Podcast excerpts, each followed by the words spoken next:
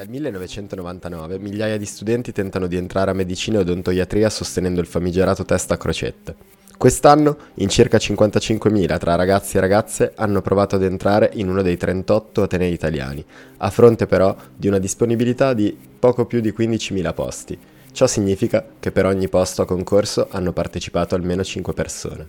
In 40.000 hanno dovuto pensare a un piano B. Alcuni attendono i ripescaggi, sperando di non essere assegnati a un ateneo troppo lontano da casa. Molti si sono iscritti a un'altra facoltà, con l'obiettivo di ritentare il prossimo anno. Ma c'è anche chi ha volto lo sguardo altrove, all'estero, dove i test sono più semplici o semplicemente non ci sono.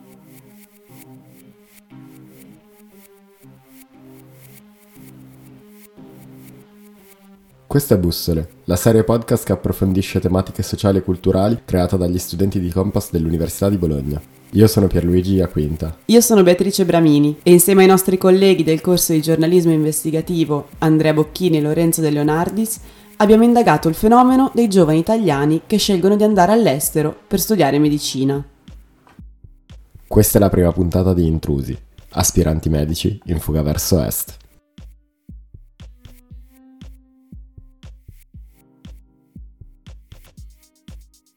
Come nasce questa inchiesta? Nasce tutto da un'esperienza di tutorato che ho svolto presso la segreteria studenti area medica.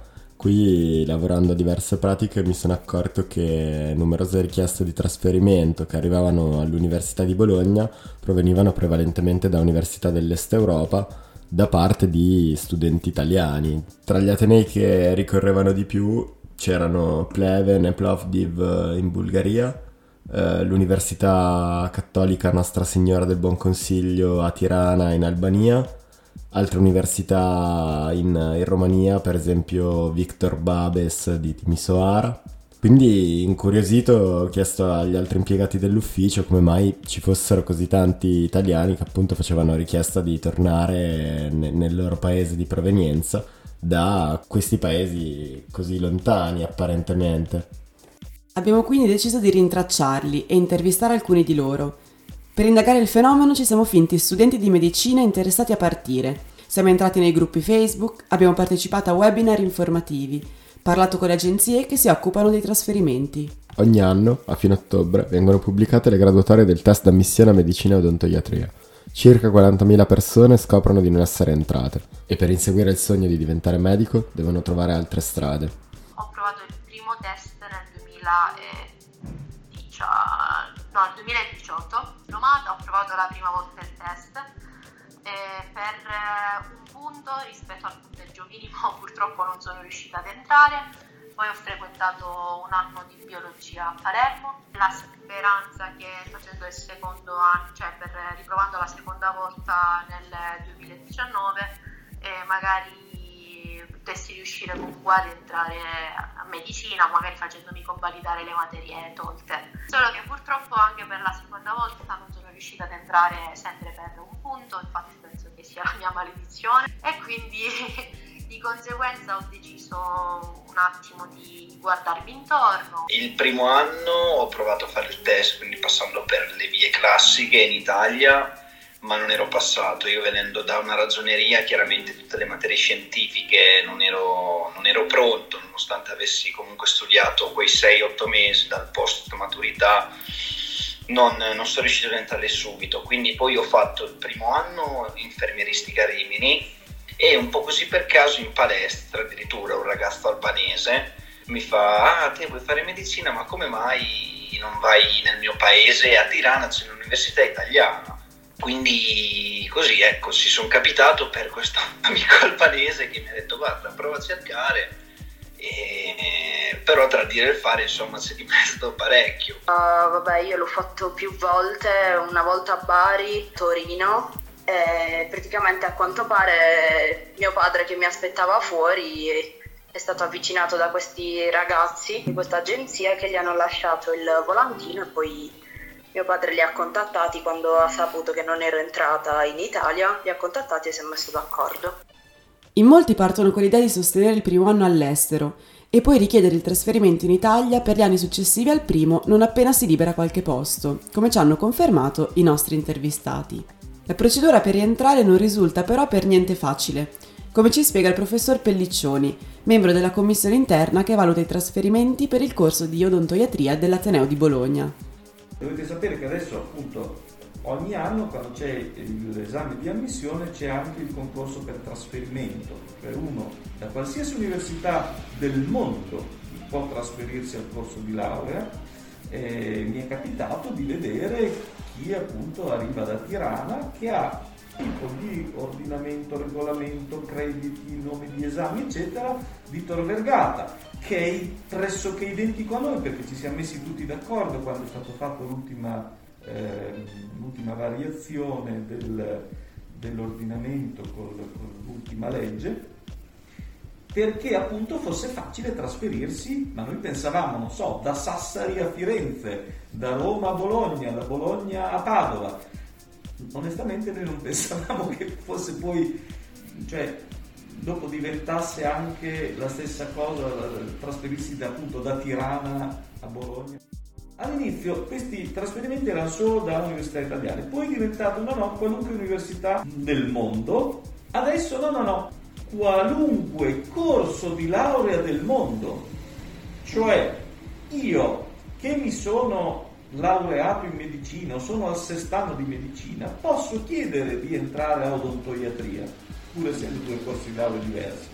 Però poi ci sono dei paletti che rendono poi la cosa non semplice. Mentre i trasferimenti da università italiane sono automatici, cioè vengono solamente visti il numero di crediti acquisiti nell'altra università e si fa se il numero di crediti è quello sufficiente e naturalmente c'è il posto e sei, eh, si fa una graduatoria in base al merito, bene, tu puoi vincere, non basta ed è automatico, fa la segreteria, noi non lo vediamo neanche.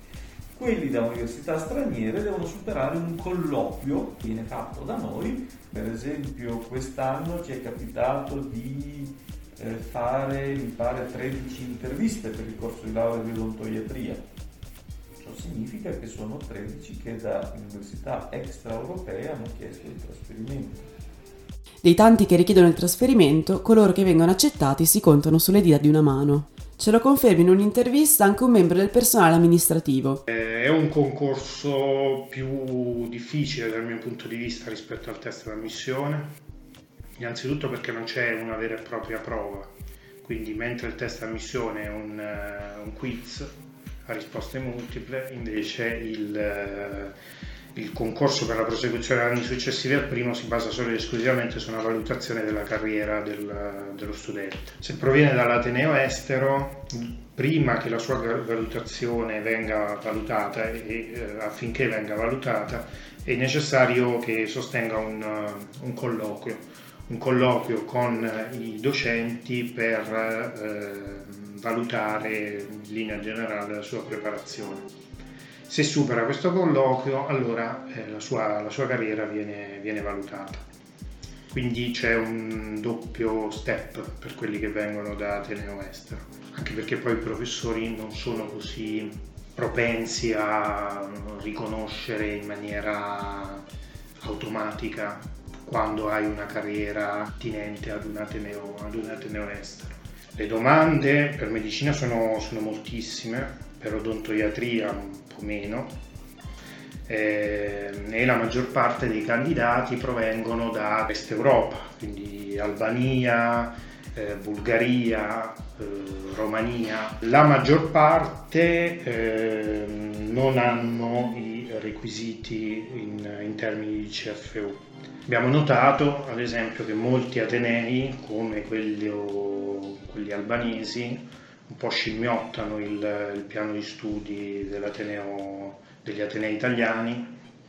Questo a mio giudizio per far sì che poi chi non abbia superato il test d'ammissione per entrare che ne so, a Bologna, allora è un incentivo il fatto che il piano di studi sia simile a quello di Bologna, è un incentivo a farli iscrivere in Albania ad esempio per poi far credere che lo studente abbia maggiori chance di successo successivamente attraverso il concorso agli anni successivi al primo.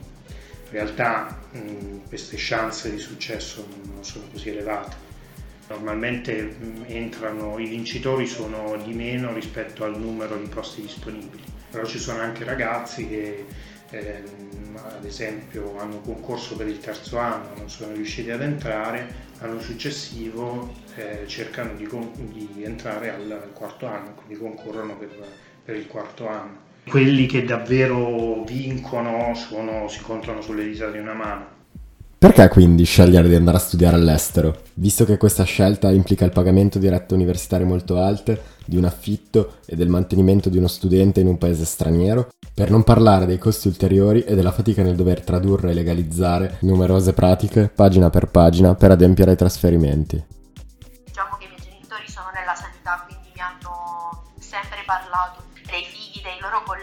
Stavano all'estero. Fin da piccolo sono, ho voluto sempre fare il medico. Io ho diversi amici e colleghi che hanno mandato i figli a studiare in Spagna perché non erano riusciti a passare. D'altro canto l'odontoiatria, in particolare se uno ha il papà odontoiatra e ha un ambulatorio, devi passare a qualcuno che può fare l'odontoiatra. Quindi è chiaro che questi qua ci tengono particolarmente. Allora, se non passi, eh, ecco che eh, ci sono vie traverse. Su questo hanno speculato tantissimo. È giusto che ci sia passaggio, trasferimento, eccetera, però bisognerebbe avere tutti più o meno le stesse possibilità, perché è molto bello il fatto che ci si possa trasferire anche da altre parti del mondo, eh, ti arricchisce anche culturalmente. Ero motivato, volevo fare medicina, insomma, perché era quello che, che cercavo, che sognavo. Sogni che hanno un prezzo, fissato dalle agenzie che lavorano in questo settore e che hanno fiutato il business, offrendo servizi e assistenza diretta anche all'estero, grazie alla loro fitta rete di collaboratori. Praticamente con quelli dell'agenzia noi abbiamo fatto un gruppo in cui c'eravamo noi, ovviamente studenti, più un genitore, dove ci davano tutte le informazioni. E una volta passato il test ci hanno scritto per qualsiasi cosa rivolgetevi all'agenzia di Luca. Qui c'è un un tizio praticamente che ha un'agenzia per gli italiani. Si chiama Centro Assistenza Italiani, cioè se noi abbiamo bisogno ad esempio di cercare casa, di aprire un conto in banca, le agenzie che comunque ci fanno iscrivere all'università, noi appena arriviamo qua e diciamo non ci lasciano allo sbaraglio, comunque c'è lui, c'è questa persona e questa agenzia che comunque ci aiuta, ci dà una mano, diciamo eh, nelle, nelle, piccole, dalle piccole cose alle più grandi cose. Ci gestisce diciamo, i problemi, se abbiamo bisogno di qualcosa ci aiuta a trovare casa, ci indirizza verso le agenzie di casa oppure organizza corsi di ripetizione se abbiamo qualche problema in qualche materia. Si occupa dei trasferimenti, che ne so, se tu vuoi tornare in Italia, lui ti gestisce le pratiche per il trasferimento e praticamente si occupano della parte burocratica, ti preparano i documenti vari e poi ti, ti iscrivono praticamente al test. Eh, di solito ti fanno scegliere la sede, no? se Sofia, Pleven, Plovdiv, perché queste sono più o meno le sedi della Bulgaria. Io in realtà non ho, cioè, non ho scelto Pleven, cioè nel senso come penso che abbiano fatto quasi tutti quelli che sono qua, eh, sono arrivata troppo tardi nel avere una più ampia scelta. Ho deciso di informarmi con l'agenzia, con una delle agenzie diciamo, che ti aiuta proprio nel, nell'intraprendere questa strada.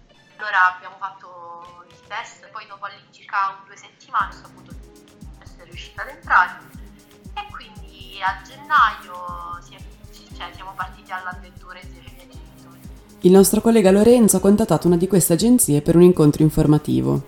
Abbiamo contattato l'agenzia Medicore Tutor, ci hanno risposto invitandoci ad un webinar che si sarebbe tenuto la settimana successiva alla quale avevamo tempo di partecipare quindi io mi sono finto aspirante medico per chiedere delle informazioni e per sapere come funziona il servizio. Allora offre un tutoraggio completo, inizia con 150 eh, ore di preparazione su materie scientifiche per fare il test che consiste per entrare per esempio alle università bulgare di domande di chimica, biologia e fisica. In 40 minuti sono 75 domande a crocette chi risponde al 50% più una corretta viene ammesso.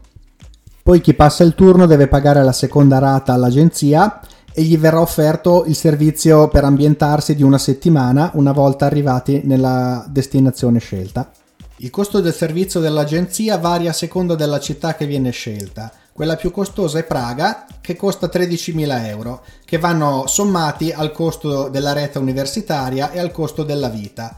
A scendere ci sono altre città, sempre di quella zona, come Brno e Koscice, per scendere poi a Pleven, oggetto della nostra inchiesta, la quale costa 5.000 euro, sempre da sommare agli 8.000 della rete universitaria. Chi non passa il turno viene rimborsato, tranne un massimale di 600 euro che rimane nelle casse di Medicor Tutor. Sono convenzionati all'agenzia anche Banca Intesa e il fondo Abacus, che erogano prestiti fino a 50.000 euro con un tasso di interesse molto basso. Ho chiesto al delegato dell'agenzia quanti fossero gli studenti italiani di medicina all'estero, lui mi ha detto sono circa 1000 ogni anno, dei quali più o meno il 90% si laurea ed in due mesi possono ottenere tramite domanda al Ministero della Salute l'equipollenza del loro titolo, dopodiché possono operare normalmente in Italia come un qualsiasi laureato di medicina. Dopodiché l'agenzia è perfettamente consapevole del fatto che molti ragazzi che vanno a studiare all'estero poi cercano di tornare in Italia. I bandi di trasferimento da università straniere alle italiane sono annuali ogni qualvolta ci sono università italiane che hanno posto, vengono formate le graduatorie a seconda del merito degli studenti che studiano all'estero, a seconda della loro media voto, a seconda dell'università che frequentano. Dal quarto anno molti ragazzi in Italia lasciano, quindi ci sono più posti e diventa più facile rientrare. E quindi se lo comprano il titolo? Questo è quello che pensa la maggior parte delle persone ascoltando le loro storie un pregiudizio con cui i ragazzi devono fare i conti ancora prima di partire. Primi anni, cioè il primo anno mi ricordo, dai, quando tornavo in Italia per l'estate, comunque uscivo, conoscevo gente nuova, ah studio medicina dove? A Tirana, ah ma allora te lo compro. All'inizio ti vedono forse come una che ok non sei riuscita a passare il test di medicina in Italia, trovi scorciatoie. All'inizio può essere vista così, però se poi ci sei dentro uh, capisci che di scorciatoia non c'è assolutamente niente, anzi ti vai a complicare la vita perché qui ci sono anche molte parti pratiche che in Italia non ci sono, eh, quindi è il doppio di lavoro che devi fare. Io sinceramente questi pregiudizi delle persone che purtroppo esistono e continueranno ad esistere sempre, perché loro pensano che qua le cose ce le regalano, che qua l'università è raccomandati, che qua ci regalano le materie, ma non è così assolutamente. Io faccio il doppio degli esami di uno studente italiano. Io guarda, eh, purtroppo l'ho anche vissuta in maniera molto forte questa cosa, perché io avevo una coinquilina, questa ragazza, che praticamente eh, stava, eravamo nella stessa casa. Abbiamo fatto il test quell'anno, poi lei non è riuscita ad entrare, però siccome lei era un anno avanti a me, mm-hmm. lei era praticamente... Eh, aveva deciso già di intraprendere questa strada ed è una ragazza che trova proprio a Pleven, quindi io ero venuta a conoscenza di Pleven attraverso questa ragazza. Io avevo, delle, io avevo le mie stesse compagne di corso che ovviamente stavano a criticare la scelta di cioè stavano tutto il tempo a criticare la scelta di sta ragazza. Poi successivamente quando io ho deciso di intraprendere questa strada sono state ovviamente le stesse che mi hanno, hanno cercato di tagliarmi le ali ancora prima che io spiccassi il volo.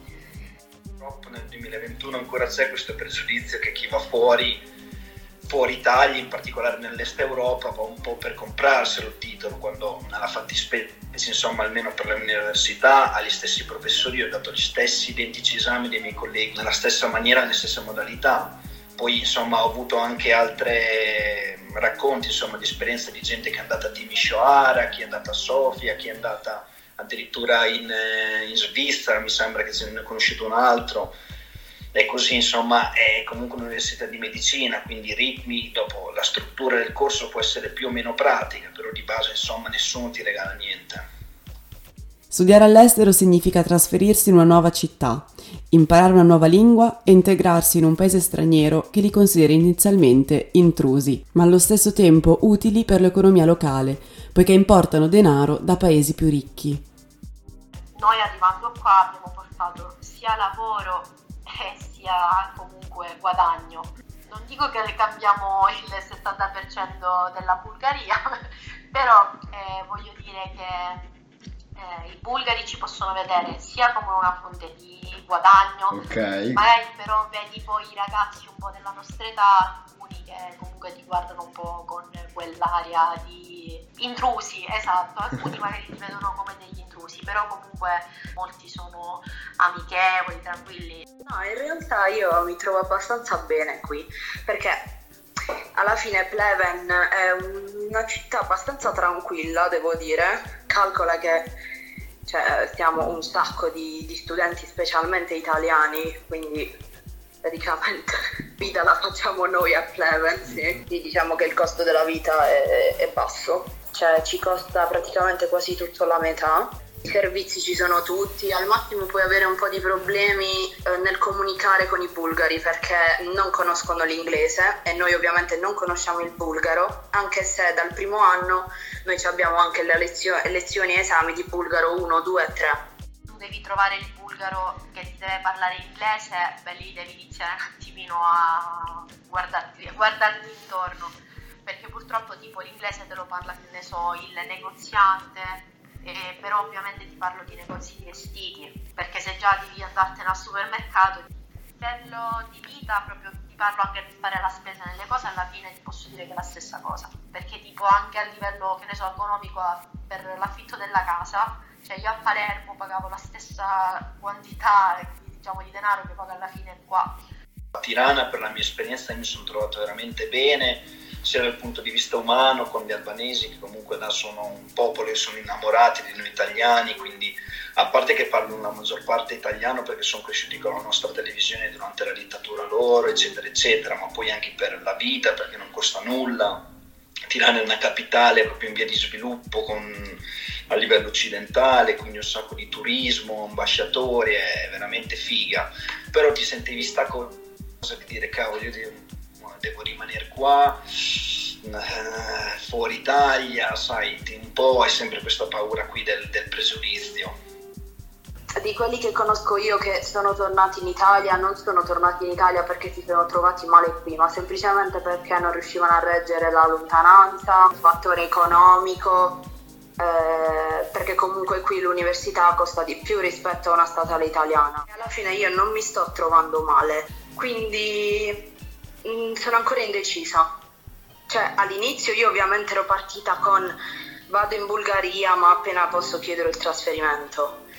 Però stando qui due anni, sinceramente non ho moltissima intenzione di tornare in Italia, neanche dopo la specialistica. A questo punto ci siamo chiesti, che impatto ha questo flusso migratorio sul sistema sanitario del nostro paese?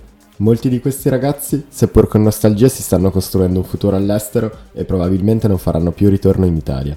Se si considera anche la carenza di personale medico smascherata dalla pandemia, ha ancora senso parlare quindi di numero chiuso per medicina e professioni sanitarie? Andando agli antefatti, voi, quando io mi laureai in medicina e chirurgia nel lontano 1985, allora non esisteva numero chiuso, per cui tutti si potevano iscrivere, c'era chi frequentava, chi non frequentava, poi c'era una, una certa, diciamo, un certo taglio lungo questo percorso e si entrava chi riusciva a entrare in specialità, chi non riusciva a entrare e mh, alcuni si laureavano e non trovavano effettivamente da lavorare, considerando che erano sei anni, e erano sei anni e uno si trovava senza lavoro. Allora è stato deciso il numero di posti dicendo oh, chi si laurea è sicuro di lavorare.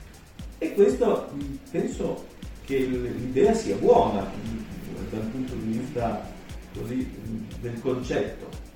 Così uno fa fatica a entrare, eh, però poi quando eh, finisce è certo di trovare un posto di lavoro. Da un punto di vista così culturale probabilmente sarebbe forse più giusto, come fanno i francesi, eccetera, che fanno iniziare, poi i meritevoli vanno avanti. Da un punto di vista logistico organizzativo sarebbe un dramma, perché cioè, considerando il numero di persone che fanno richiesta, noi non abbiamo nelle aule, nei docenti, Certo. né la possibilità di dare a tutti questo genere di possibilità. Io potremmo fare con la didattica a distanza come ci ha insegnato il Covid, però non è la stessa cosa farlo in aula come voi sapete. In una situazione emergenziale come quella del Covid-19, il sistema sanitario è stato costretto a correre ai ripari, richiamando in servizio ex medici in pensione o a fare ricorso a studenti non ancora laureati. È dal 2000 che è palese a tutti che tra il 2020 e il 2023 praticamente credo almeno il 40% dei medici in servizio nel sistema sanitario nazionale andranno in pensione questi anni. Per cui noi come universitari chiedevamo di poter aumentare i posti, aumentare le, le risorse, i soldi non ci sono mai abbastanza, per cui zero. Adesso con la storia del Covid è esploso il, il problema, per cui eh, vengono richiamati in servizio medici in pensione con delle cose abbastanza curiose perché vengono richiamati in servizio e poi gli sospendono la pensione quindi uno vuole andare a fare il volontario per fare le vaccinazioni questo è venuto fuori durante le vaccinazioni sì sì tu fai pure il volontario ma noi non possiamo accettare volontari gratis dobbiamo pagarti una scemenza però ecco in questo periodo però siccome ti paghiamo non è sospesa per cui a un certo punto alcuni hanno detto sì d'accordo io volevo aiutare, ma non posso poi modificare.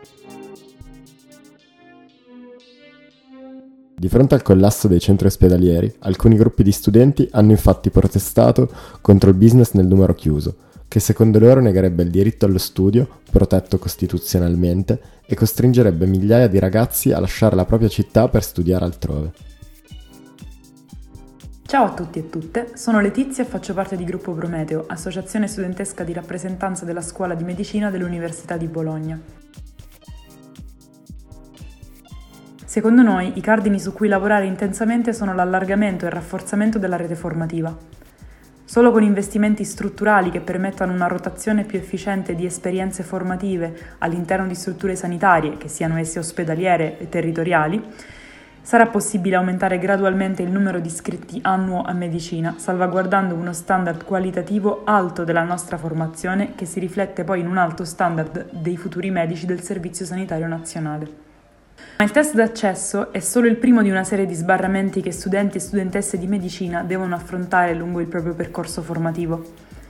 Negli ultimi due anni la nostra associazione si è infatti spesa nelle mobilitazioni cittadine e nazionali sul tema dell'imbuto formativo delle borse di specializzazione, imbuto che escludeva dal sistema sanitario nazionale migliaia di giovani neomedici, impossibilitati a continuare la propria formazione e costretti a specializzarsi in altri paesi europei.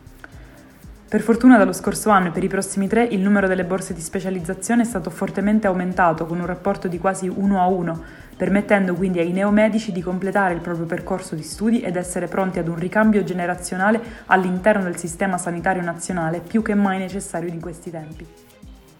Due anni fa, ancora prima dello scoppio della pandemia, Forza Italia depositò in Senato il disegno di legge per chiedere l'abolizione del numero chiuso. Secondo il DDL proposto dal senatore Mallegni, una soluzione sarebbe l'iscrizione senza limiti al primo anno del corso di laurea, e la valutazione alla fine del primo biennio, prendendo in considerazione, per esempio, la media e i tempi di esecuzione di alcuni esami per poter passare agli anni successivi. Questo perché secondo Forza Italia la preparazione dello studente appena diplomato non risulterebbe idonea a sostenere il test.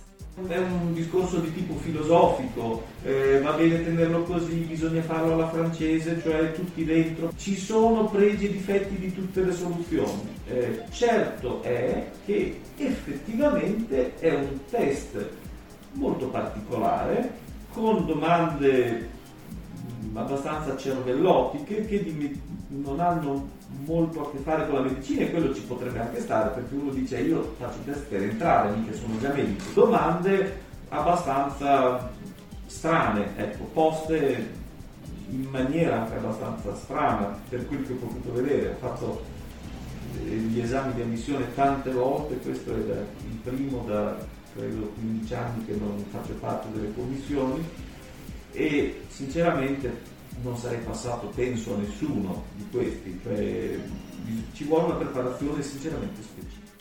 Il dibattito è ancora aperto. Da un lato si ha paura di non riuscire a sostenere il numero di richieste d'accesso che comprometterebbero la didattica per mancanza di fondi e strutture. Dall'altro ci si trova ancora nella condizione di aver necessità costante di personale medico. Per un ulteriore approfondimento e per altre curiosità e articoli, non dimenticate di seguire il blog di Compass Unibo e la pagina ufficiale su Instagram Compass Unibo. Grazie per essere stati con noi, a presto!